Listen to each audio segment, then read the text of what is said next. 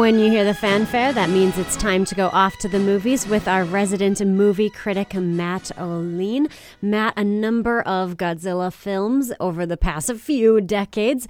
The latest one, a little bit of a commentary on Japanese culture and behavior during World War II era. Godzilla Minus One. The title, as I understand, is kind of reflective of sort of that World War II era and Yes. now how Japan thinks about that. Um, but wondering, I guess, how it compares with the other Godzilla movies and what this one brings to the table. So this one is really, really well done, well acted. You know, the typical Godzilla movies going back to 1954, you know, it's you know horribly dubbed. Uh, you know, the versions that we got over here in the states. Uh, the monster looks cheesy, but that's part of the charm, right? That's part of the charm of Godzilla. This is shot in black and white and actually looks. Um, it looks like a it looks it has a good look to it. I like this movie a lot. A lot of my friends told me they said, "Matt, we know you're not really into Godzilla, but you really should go to this movie." And certainly it's up for a visual effects Oscar. It feels like a Godzilla movie with human emotions attached to it. I think that's the difference here and why this is really a uh, to me it's a it's a it's an upgrade to some of the from some of the other Godzilla movies. So yes, it takes place right after the war. Uh, it focuses on first of all, I want to I want to credit the director Takashi Yamazaki. He's a visual effects guru who took the director's chair here, and the effects are really really good. And we'll get to those in a minute. But it focuses on this fighter pilot who survived the war, and he was a kamikaze pilot at the end, but he survived, which a lot of questions. People, you know, how did you, you know, and I won't tell why, but it's it, it's something that bothers him. He has survivor's guilt. He needs to kind of come to grips with why he's alive and why others are dead. Uh, Godzilla shows up early in the movie and absolutely, you know, wreaks havoc, of course.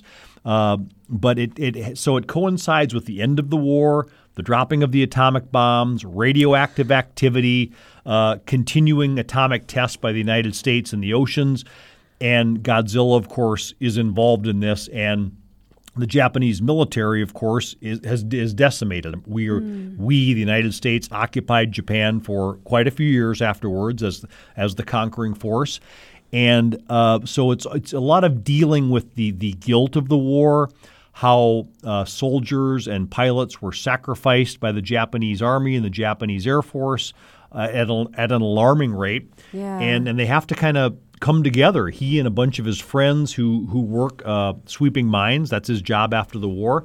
They have to come together and kind of fight Godzilla. What makes this movie even better, Ashley, is the human side. So the the the, the pilot that we follow meets this woman who is taking care of an orphan baby, and they become kind of this little mini family, uh, and it's really touching. Uh, some of those scenes are really touching with the little the little baby that they're raising. There's some really emotional scenes when kind of the private citizens and this old admiral get together and we're going to fight Godzilla, and uh, it's just more emotional than I thought it would be. And I think that's the real driving force and what's making this movie such a box office hit and a critical hit as well. Well, it sounds almost like the the concept behind Frankenstein. You know, if you think about it, and the stereotype is, you know, he's a monster, and you read the book, and it's actually a commentary on how humans are, are sort of monstrous in, in their behavior. in creating this, right? Yeah. right. Hmm, Exactly. interesting. So yeah, it's a it's a really good film. Uh, it's shot in black and white. There's a color version out now in theaters as well, but I saw the black and white version. Lovely black and white. And let me just say, the CGI effects are really amazing. When oh, when he's when he's walking through or swimming through the ocean, chasing these boats that are out to get him. It really looks like an actual monster is chasing these boats, Nice. It- and and it, doesn't feel like some some CGI that that sometimes feels like oh that's CGI. Yeah. they've really done a really good job with the models and the CGI effects of Godzilla. Uh, the the boats are great. I mean, it, it's it's really. Uh, I was very surprised how much I liked this movie, but I had two friends that are big movie people that are like Matt. This is this is not really this is not going to be the cheesy Godzilla versus Mothra stuff that we saw in, in theaters. and 1970s. it sounds like you don't need to have seen those in no, order for this movie you do to not. make sense no, at it's really a commentary on J- Japan's involvement in World War II and our Mm. dropping the bombs on them and occupying the country and how how Japan had to rebuild. They had to rebuild their entire culture after that after that awful conflict called World War II.